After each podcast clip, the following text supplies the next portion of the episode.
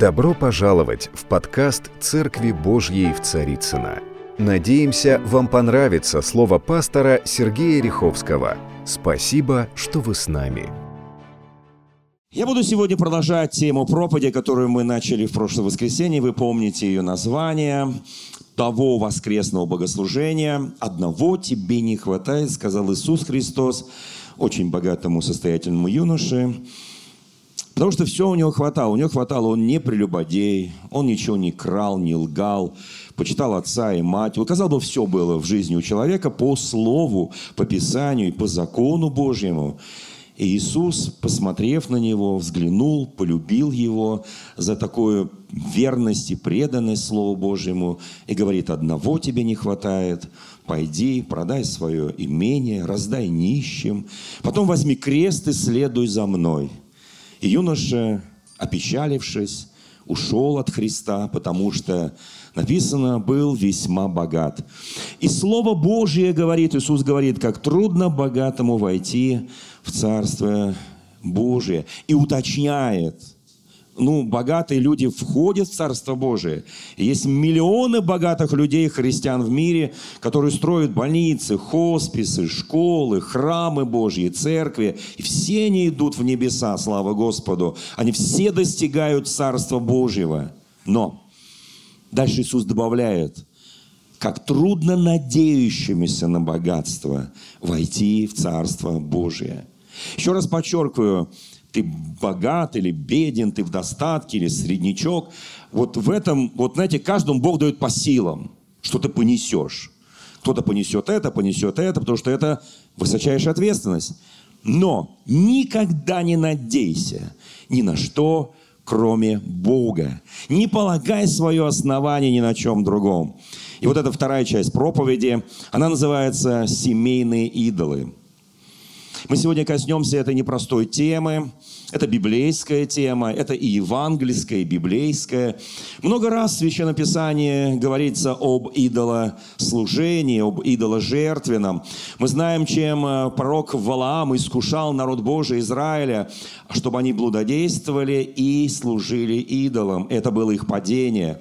Мы знаем, что в Новом Завете одно из ограничений, данное на Вселенском соборе, который описан в Деянии апостолов в 15 главе, запрет на идолопоклонство, на идолослужение, на идоложертвенное. И казалось бы, и в послании семи церквям Откровения две церкви, где написано точно так же ясно и понятно об идолах. Оказывается, на самом деле идолы могут быть величайшим препятствием для того, чтобы искренне служить Богу и быть полноценным христианином. Давайте мы с вами посмотрим а, а, одну историю, которая записана в Евангелии, в Деянии апостолов. Здесь история, которая произошла с апостолом Павлом. Ну, собственно говоря, не с ним, а как бы в подражании апостолу Павлу, но и его служение здесь видно, оно как бы вот красной нитью проходит. И вот это очень важный момент, который мы сейчас с вами увидим. Смотрите, что написано в 19 главе а, Деяния апостолов, начиная с 11 стиха. «Бог же творил немало чудес руками Павла, так что на больных возлагали платки, опоясания с тела его, и у них прекращались болезни, и злые духи выходили из них». Смотрите, апостол Павел не мог везде быть одновременно, и его опоясания и платки, они возлагались на больных людей, и бесы выходили, болезни исчезали. И это на самом деле было очень таким сильным свидетельством силы Божьей, которая была на апостоле Павле. И вот здесь написано, что ему пытались многие подражать. И вот одно дело, вот знаете, друзья мои, когда вот мы с вами христиане, исполнены благодатных даров Святого Духа, у нас есть призвание, у нас есть дары, они непреложны, и мы делаем это служение, мы молимся за больных, и больные в большинстве случаев исцеляются, мы бесов изгоняем, бесы выходят. И, конечно, этому люди подражали. И подражали не только верующие, но и люди иных вероисповеданий – и вот мы видим такую картину. Даже некоторые из китающихся иудейских заклинателей стали употреблять над имеющими злых духов имя Господа Иисуса, говоря, заклинаем вас Иисусом, которого Павел проповедует. Вы знаете, когда вот эти заклинатели, они знали много заклинаний, но они увидели, что по сравнению с той силой, которая была в апостоле Павле, эти заклинания были слабее, которые они использовали. И тогда они решили употребить заклинание, как они считали, одно из э, уникальных заклинаний. Они стали приходить к людям, одержимых бесами, и говорить, заклинаем вас Иисусом, они тоже заклинатели, они говорят, заклинаем вас именем Иисуса Христа, которого Павел проповедует. Может быть, пару раз у них получилось. Так бывает. Знаете, иногда вот Бог мы тоже, тоже что-то по милости Божьего делаем, вот еще не очень освящены, еще не очень как бы вот такой образ на жизнь. И так вот Павел э, делал, они смотрят, и им хочется. Вот, и мы тоже там нам хочется, мы подражаем, и пару раз по милости что-то получается, а потом Бог хочет, чтобы мы возросли в духе, возросли в познании, возросли в откровении, возросли в дарах Святого Духа, в святости, в праведности, а мы не возрастаем. И происходит то, что происходит. И вот что здесь написано. Это делали какие-то семь сынов иудейского первосвященника Скевы. Заметьте, настолько это было заразительно. Вы знаете, когда начинаются духовные действия, когда бесы уходят с криками, когда больные исцеляются, это на самом деле заражает людей. И вот эти вот семь сыновей первосвященника, они иудействующие, они тоже заклинатели, они решили попробовать как же работает имя Иисуса Христа. Вы знаете, иногда мы пытаемся употреблять некие магические формулы молитвенные, потому что это тоже некие формулы, некоторые известные молитвы святых. Мы начинаем им подражать и думаем, что вот оно сработает. Ну, может быть, раз сработало, два сработало.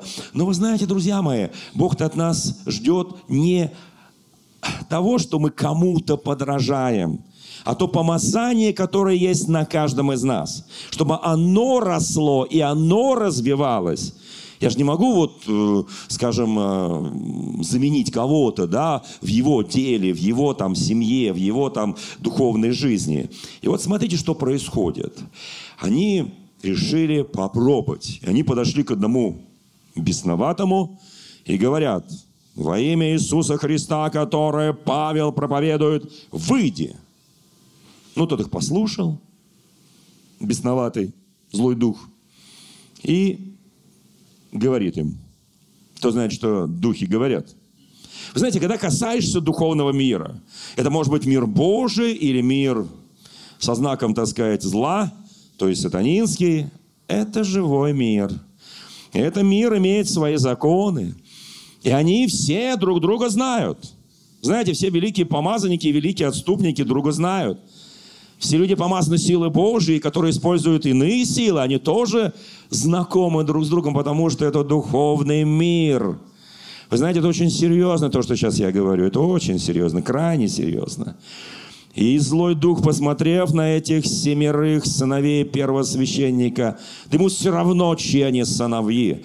А вы знаете, они употребляют имя Иисуса, которого они не знают. Чтобы употреблять любое имя для духовных действий, нужно познакомиться с этой личностью. И нужно жить сообразно того, что эта личность привнесла в этот мир, я имею в виду Иисуса Христа. И вот он говорит им, Иисуса знаю, Павел мне известен, а вы кто? А вы кто? Они говорят, как кто? Папа первосвященник. Злой дух говорит, да мне все равно, кто ваш папа. Я знаю одного папу, которого я боюсь очень. Его имя Господь Бог. А вы кто? Вы кто? Павел знаком, Иисуса знаю, духовный мир знает друг друга. Кто вы такие? И написано дальше, и бросился на них этот одержимый человек, в котором был злой дух, одолел их и взял над ними такую силу, что они ноги, он их раздел еще, и избитые выбежали из того дома. Он просто поругался над ними, посмеялся над ними, избил их, раздел их и отпустил в освояси. Есть такое русское хорошее выражение, не зная брода, не лезь в воду. Если брод знаешь, лезь в воду, не знаешь брода, не лезь. Если не знаком с Иисусом Христом, или ты с Ним знаком, может быть. Но в какой-то момент так, знаете, вот ваше знакомство пошатнулось, и, может быть, Иисус Христос даже не узнает вас. Иногда некоторые мне говорят, о, вот посмотрите, какие у меня дети уже большие, там. Я говорю, да, очень хорошо. Вот, ну, спасибо огромное, вы нас венчали 40 лет назад. А я уже не знаю, я уже не узнаю их. Потому что прошло 40 лет назад, большая жизнь. Я говорю, какие у вас прекрасные дети, вы кто, откуда? Сергей Васильевич, вы нас венчали. Боже мой, я венчал сотни, сотни, сотни, сотни браков. Наверное, невозможно все помнить. Все мы меняемся, я поменялся, они поменялись, я уже седой весь. Но вы знаете, я радуюсь, что в духе я их знаю. Я, может быть, не знаю в теле, уже потому что времена поменялись, сроки прошли. Но здесь духовные вещи.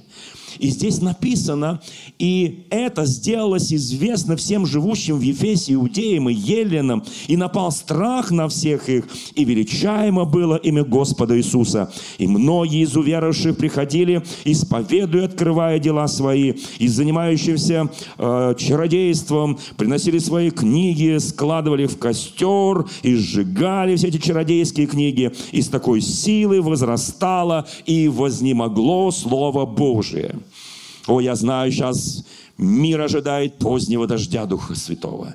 Я знаю, что это будет мощно и сильно. Я знаю, друзья мои, мы готовимся к этому, и каждого человека Бог готовит для этого, должен знать Иисуса Христа. Не просто Иисус Христос, свое имя Иисуса Христа, которого Павел проповедует, Петр проповедует, Иван Иванович проповедует, Петр Петрович проповедует. Ты проповедуешь. Ты проповедуешь, ты должен знать Его имя. Вы знаете, но иногда что-то мешает. Вот что мешало этим семерым сыновьям иудейского первосвященника Скевы реально стать учениками Христа? Что помешало им? Видимо, какие-то были причины. И позвольте мне назвать одну из них, о которой я хочу сегодня проповедовать. Эта причина называется семейные идолы. Вот у этого богатого человека из прошлого воскресенья проповеди – Таким идолом было его богатство. Я подчеркиваю, богатство не есть идол, но упование на богатство – полагать основание в богатстве, думать, что это твоя защита, твоя опора, и не важно что. Послушайте, у кого-то богатство, у кого-то теплый семейный уголочек, у кого-то еще что-то, у кого-то вот это, вот это работа, зарплата. Я, я не знаю, вот э, супруга, там муж, дети, родители, вот какие-то вещи – вы знаете, это не принципиально. Но если есть что-то в твоей жизни, что для тебя более основательных, и ты полагаешься на это, чем на имя Иисуса Христа. Итак, давайте мы пойдем в 31 главу книги «Бытия».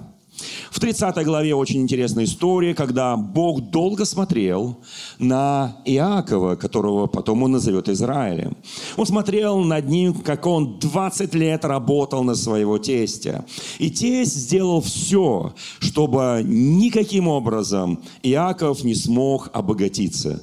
Он делал все, вот я тебе одну дочку дал, вторую дочку дал, пару наложниц дал, ну ты детей нарожал уже 11 мальчиков, одну девочку. Все отлично, все хорошо, но имение тебе не дам, имущество тебе не дам. И Бог видит это.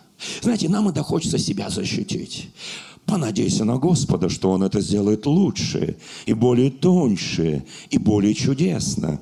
Да Бог приходит к Иакову, научил его, как умножить свое богатство. Кто помнит про эти прутики, там построгал, и там стали рождаться овцы, э, пестренькие, полосатенькие. И они э, договорились с тестем, что все, что полосатое, пестрое, будет Иакову, что обычное будет Лавану, его тестю. Все договорились. И Бог начал умножать. И Бог начал умножать. И вот 31 глава. Здесь мы видел и услышал Иаков слова сынов Лавановых, то есть родных братьев своих, двух жен, которые говорили, Иаков завладел всем, что было у отца нашего, и за меня отца нашего составил все богатство свое. И увидел Иаков лицо Лавана, и вот оно не таково, по отношению к нему, как было вчера и третьего дня. Лицо Лавана говорили, ты меня обобрал. и я должен с тобой разобраться. И дети мотивируют папу сделать так, чтобы все отнять у этого Иакова. Имя-то у Иакова знаменитое. Кто знает, как переводится имя Иаков на русский. Это у нас так Иаков, хорошее имя. Там Петр Иакович, Анна Яковна и так далее. А еще оно означает «запинающий».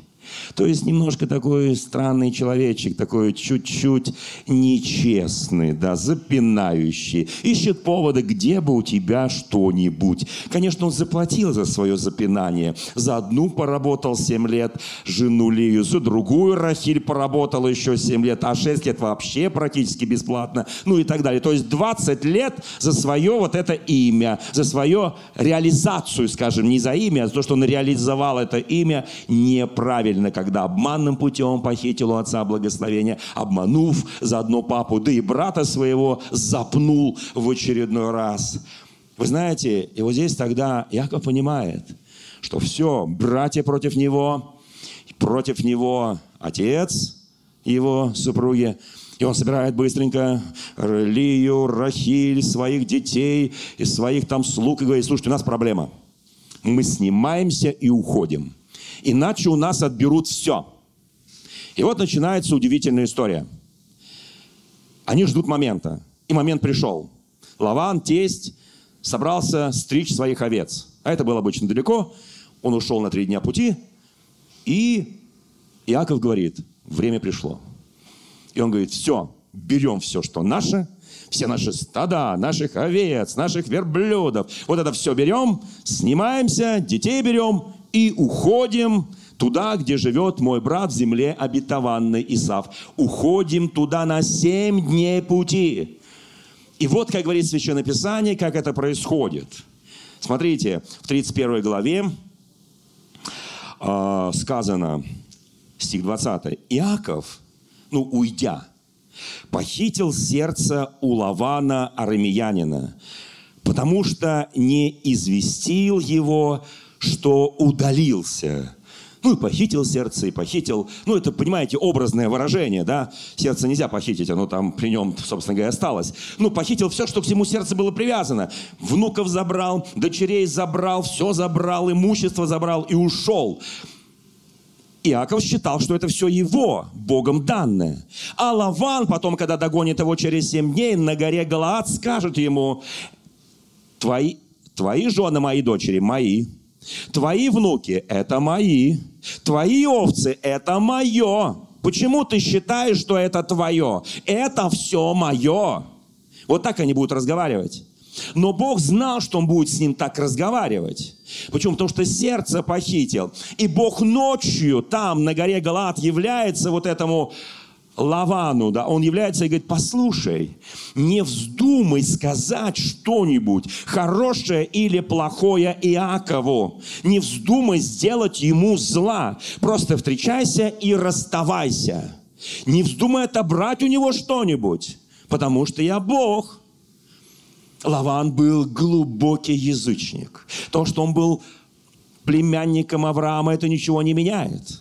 То, что он был из рода Авраама, это тоже ничего не меняет. То, что его зятем был Иаков, это вообще ничего не меняет. Потому что ты можешь жить 20 лет в семье, которая языческая, и ты не изменишь их – так бывает? Бывает, к сожалению. К сожалению, бывает. Да, ты все делаешь, чтобы быть светом, быть солью, чтобы жить очень хорошей жизнью. Но знаете, все равно, когда вам придется разойтись, ты похитишь его сердце. Потому что язычники, они привязаны к земле. Они привязаны к земному. Для них земное важно. Это мы, христиане, привязаны к небесному. Мы идем в Царство Божие. Мы ищем жизни вечной, а они этого не ищут.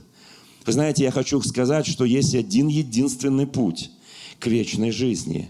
Один, не два, не три, не четыре, не пять. Один единственный. Это путь называется Иисус. Это не один из путей к спасению. Это единственный путь к спасению. Вы понимаете, о чем я говорю? Это очень важно. Если мы думаем, что существует множество путей к спасению, к вечной жизни, значит, мы не веруем в Библию. Суть Евангелия – это смерть и воскресение Иисуса Христа. не означает, что Иисус один из путей к спасению. Он один и единственный путь к спасению. Это вот это очень важное заявление. Кто скажет, а как же так, как, как другие религии? Послушайте, а другие религии не стремятся в наш христианский рай. Кто вам сказал, что другие религии хотят попасть в христианский рай? Я такого не слышал. Они хотят попасть в свой рай. Ну и пусть попадают, мы же не против. Но что попасть к Господу, вот, вот к Иисусу Христу, к Отцу, Существует только один путь, друзья мои. Иисус Христос сказал, я есть путь, истина и жизнь. И никто не может прийти к Отцу, как только через меня. И я этой проповеди, я знаю, нас смотрит огромное количество людей сейчас, слушают в интернете, я не разжигаю какую-то там религиозную там соревнование, кто, у кого лучший путь, у кого лучший Господь. Я просто знаю, что они не хотят моего Господа. Они поэтому на нас и не обижаются. А мы хотим попасть в вечную жизнь. Я хочу, чтобы мы все достигли вечной жизни. И никого это не обижает. Но я вот не так давно в Америке сделано исследование. Я про Россию молчу просто. И там задали вопрос. Считаете ли вы, им задали такой очень хороший вопрос, считаете ли вы, что есть иные пути к спасению? Вот помимо христианства – 52% христиан Америки ответили, что они считают, что да, есть и другие пути к спасению. Знаете, друзья мои, 52%, чтобы быть точным. Я верю, что я радикально верю. Кроме Христа путей к спасению не бывает. Знаете, одного очень знаменитого религиозного протестантского лидера Америки, не буду называть его конфессию, задали вопрос, христианство единственный путь к небесам. Собственно говоря, только христиане верят в небеса. Поэтому странный вопрос для меня. Видимо, как там с английским языком у них не очень. Вы знаете, и он отвечает, этот руководитель этой большой-большой-большой конфессии. Он говорит, Бог не христианин. О, откровение. Бог не христианин. Знаете, мне не так давно один уважаемый Равин рассказал такую историю. Вот к нему пришел один очень богатый, состоятельный человечек, вот бизнесмен, и говорит, «Э, Рави, у меня такая большая проблема. Я, у меня такой сын непутевый немножко. Я послал его в Иерусалим из России, чтобы он там немножко в себя пришел, там немножко исправился, нашу веру, нашу национальность почувствовал. Представляешь, он вернулся, говорит, недавно и сказал, папа, я христианин. Я его послал в Иерусалим. Он вернулся христианином. Он говорит, Рави, помоги. Приходит кантор. Кто знает, такое кантор? Кантор это вот, ну, там, который поет молитвы, там все такое, да, кантор, да. Приходит и говорит, Рави, у меня тоже большая проблема. Ну так, слушай, их разговор, говорит, проблема. Я тоже не так давно своего непутевого сына послал в Иерусалим, чтобы он там немножко подышал нашей верой, вот там все такое прочее, исправился, немножко такой шалопутный мальчик. Представляешь, он только вернулся, пробыл там несколько месяцев и приезжает и говорит, папа, я христианин. Рави, помоги, пожалуйста. Равин говорит, ну я бы вам помог, конечно, но у меня есть одна проблемка. Я, конечно, помолюсь Господу, прошу Господа, но есть одна проблемка. Я тоже недавно своего непутевого сына послал в Иерусалим, в Израиль, чтобы он оттуда вернулся путевым. Представляете, он недавно возвращается говорит, папа, ты раввин, а я христианин. Что там происходит в этом Израиле? Каким образом там люди вдруг туда отправляешь не очень нормальных, но возвращаются почему-то все христиане. Давайте, они стали молиться, Господи, Господи, Господи, Господи, Бог отцов наших, пожалуйста, Господи, каким-то образом что-то поменяй, пожалуйста, ответь нам, что нам делать? И Бог отвечает. Он говорит, дети мои, но если у вас есть проблемка, у меня есть тоже проблемка. Две тысячи лет назад я послал своего сына в Иерусалим. Как ни странно, он вернулся ко мне христианином. Знаете, дорогие мои, мне очень нравится эта история. Иногда нужно посылать детей в Иерусалим, чтобы они оттуда вернулись христианами, если они здесь, на своей земле, не очень как-то вот понимают христианскую веру. Но вернемся вот к этой истории в книге «Бытие» в 31 главе. Итак, смотрите, Иаков похитил сердце. Ну, с сердцем они разобрались, они там стали говорить, все такое. В общем, договорились, поставили там холмик из камушков, границу провели, и э, тесть говорит своему зятю, вот ты не переходишь этот столбик, я не перехожу перехожу, вот, не делаем другу зла, все, договорились, договорились. Но мне, говорит, одно есть условие. Вот почему эта проповедь называется «Семейные идолы». У меня есть одно важное условие. Если ты соблюдешь это условие, то я никогда не сделаю тебе зла. Следующее условие. Об этом Иаков не знал. Вот там, где я прочитал, что Иаков похитил сердце у Лавана, это стих 20, 31 главы, а в 19 стихе кое-что записано. То Рахиль, когда папа ее ушел стричь овец своих, похитила идолов семейных, которые были у отца ее. И ничего не сказала Иакову. Послушайте, такие маленькие фигурки, разные идолы. Этот, э, когда дождик, чтобы пошел, вот этот, чтобы, так сказать, жара была, вот этот, чтобы урожай хороший был, вот этот, чтобы приворожить, этот, чтобы отворожить, это, чтобы сердце, так сказать, поменялось, это, чтобы деньги пришли, ну и так далее и тому подобное. Да? Вот это несколько идолов. И она их украла. Вот у меня вопрос, смотрите, это любимая жена Иакова, за которую он отпахал 14 лет. 14 лет. Он ее нежно, она красивая, она вот такая вся воздушная, такая вся нежная, а такая вся вот любимая. Вот он за нее отработал столько лет. И не... сделал многое для нее. Они, конечно, ругались, они иногда ругались так, с такой страшной силой, когда, помните, ее конкурентка Лея родила пять подряд, а на Востоке это проклятие, если ты не рожаешь, а она не могла родить ни одного. Кто помнит эту историю, да? И она пришла, Рахиль пришла к своему мужу и говорит, дай мне ребенка, дай мне сына. И он, написано, разгневался на нее, такой любящий, знаете, 14 лет отпахал за нее, и говорит, я что, Бог? Чтобы дать тебе ребенка. Я тут при чем? Смотри, от меня все рожают. А тебя нет. Это у тебя проблема, а не у меня. И когда она ворует этих идолов, она ничего не говорит Иакову. Она ничего не говорит Иакову. И когда Лаван догнал Иакова, когда они уже построили границу эту, он говорит, у меня одно условие. Кто-то из твоих у меня украл идолов. Кто-то из твоих у меня украл идолов. Все забери, овец забери, детей забери, внуков забери, все забери, дочерей забери, но идолов моих верни. Я представляю, что Иаков пришел в ужас. Он знает единого Бога. Он никогда не поклонялся идолам. 20 лет он жил с этой, ну, жил поменьше, там, 14 лет, но они были знакомы 20 лет с Рахилью. 14 лет они жили. И он не смог ее заразить, в хорошем смысле слова, верой в единого Бога. И она продолжала в душе своей лелеять этих идолов. Смотрите, друзья, что происходит. Она крадет этих идолов. Он ничего не знает. А я объясню, почему она это сделала. Потому что когда она пыталась подражать в вере своего мужа, она видела, что у него-то все хорошо, а у нее не очень. Всего родился один ребенок. Правда, какой Иосиф? Я в следующий раз буду о нем говорить. Иосиф.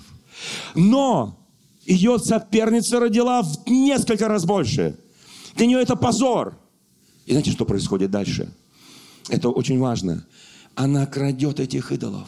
Они для нее были чем-то важным, потому что все ее детство прошло с этими идолами, пока она не познакомилась с живым Богом через Иакова. Она играла с этими, она знала, где папа их прячет. Она приходила всякий раз, когда ей было трудно, и касалась этих идолов. Эти идолы давали ей какую-то силу. Она так и не познакомилась с живым Богом. Услышьте меня, друзья мои. Потому что это лелеялось в семье. Этим жили ее братья, это жил ее отец этим, это жили ее мама. Вся семья жила идолами. И только благодаря, что пришел Иаков, она познала живого Бога. Но так и не прилепилась к нему. Это очень серьезная вещь. Вы скажете, ну не прилепилась и не прилепилась, может когда-нибудь и прилепится. Дай Бог, если Бог даст тебе шанс. Дай Бог. Я понимаю, мы живем в Новом Завете. Слава Богу, что мы не живем в Ветхом Завете. Но мы, познавшие истину, если начинаем поклоняться иным богам, иным идолам, приходит то, что, то, что пришло здесь. И когда и Лаван говорит, Иаков, кто-то из твоих украл моих идолов. Отдай. Он не знает, что вообще кто-то украл. И он говорит фразу – Лаван, ты лжец. Но если ты найдешь этих идолов, тот человек, у которого ты найдешь, умрет. Так там написано в этой главе. Знаете, иногда мы говорим слова. Вот почему написано «бодрствуйте». Как очень важно бодрствовать, когда мы говорим слова своим близким, своим любимым, своим родным, друзьям, там, ну, всяким людям, там, братьям, сестрам. Как очень важно родителям, как очень важно бодрствовать, когда ты говоришь слова. Он не знал, он это сказал, он не, не мог даже допустить мысль, что за эти годы его жены, его близкие друзья не пропитались божественным откровением единобожия. Он даже себе это представить не мог. И знаете, он говорит, тот умрет. И Лаван обыскивает его шатер Иакова, обыскивает шатер Лии, шатер детей, шатер наложниц, затем заходит в шатер Крахили. Одна ложь рождает всегда другую.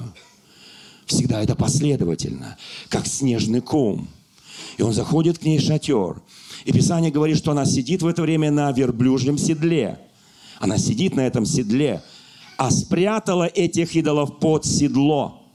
Папа заходит, обыскивает весь шатер и говорит, дочь, извини, но ты должна встать. Я должен посмотреть. Дело на Востоке. На Востоке был закон, что если у женщины есть ну, есть определенный период у женщины, вы знаете, обыкновенная женская, там так называется, то никто не имеет из мужчин права прикасаться к тому месту, на котором сидит эта женщина. Оно считается нечистым.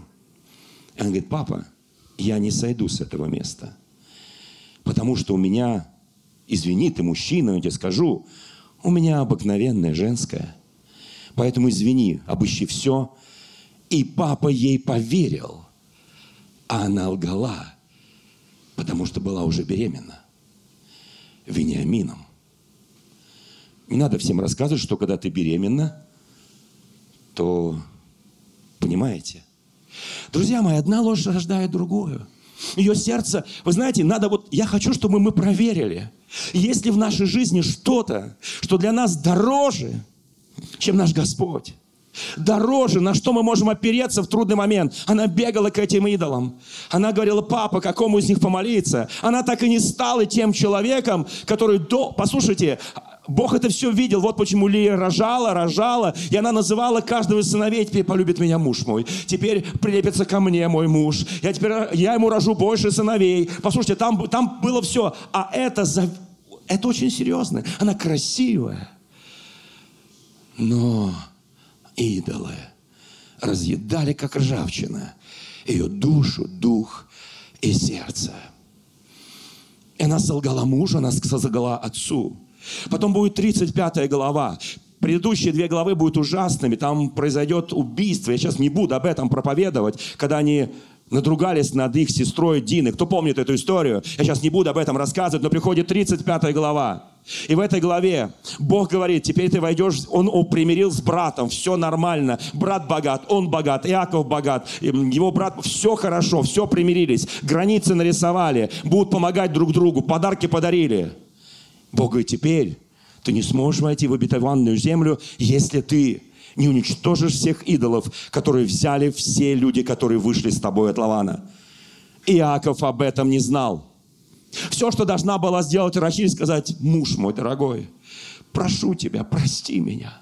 Я забыла тебе сказать, я, я взяла их, этих идолов, я не хочу войти в эту землю с этими идолами. Но страх сковал ее.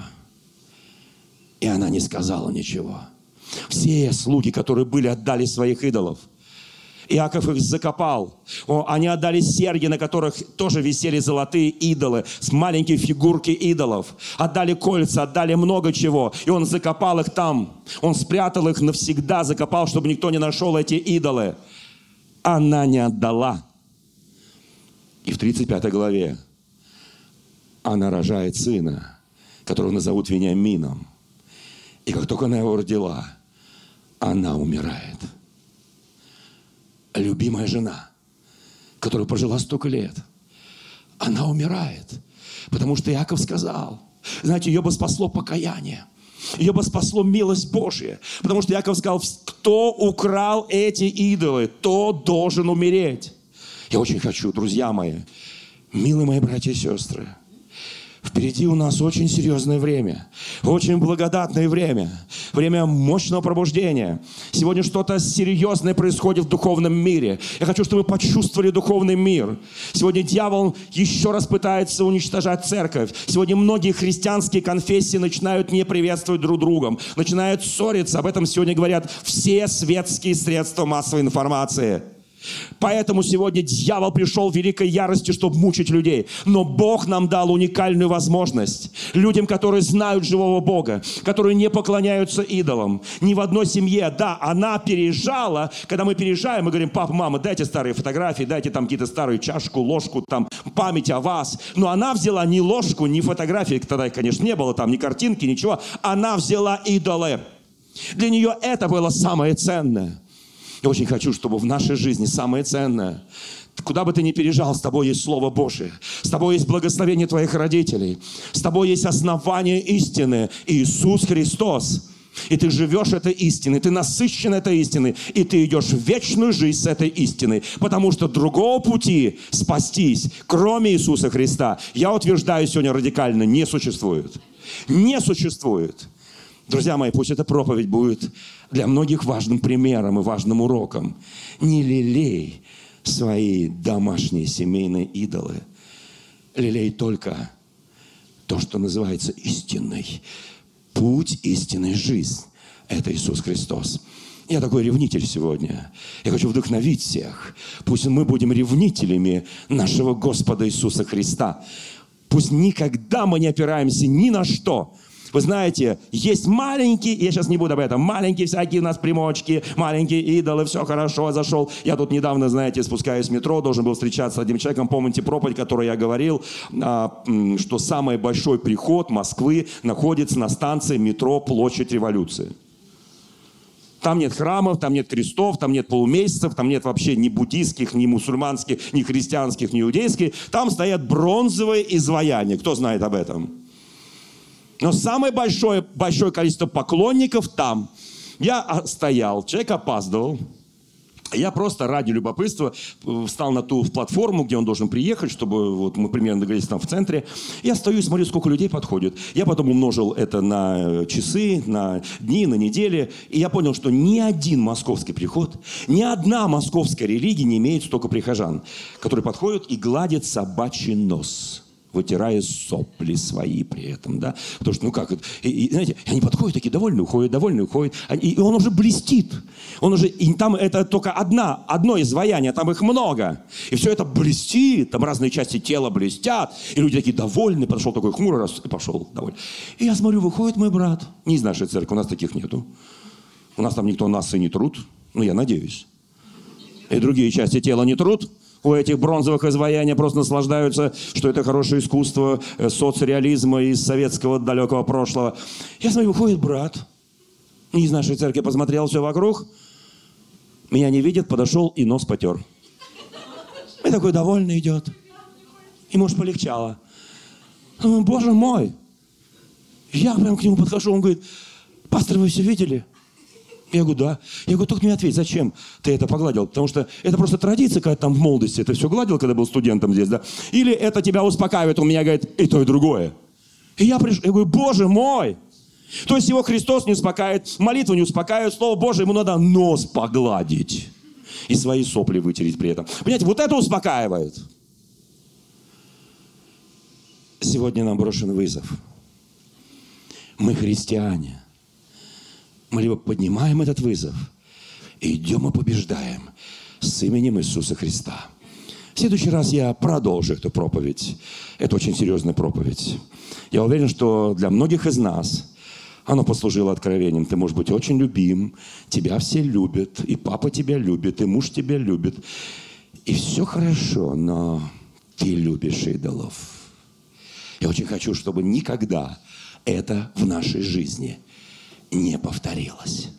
А если и было что-то, у тебя всегда есть шанс прийти к ногам Иисуса Христа, покаяться, исповедоваться, излить свою душу и свое сердце и сказать, Бог, освободи меня от моих семейных башков. Дорогие друзья, спасибо, что были с нами. И до встречи на следующей неделе на подкасте «Церкви Божьей в Царицына.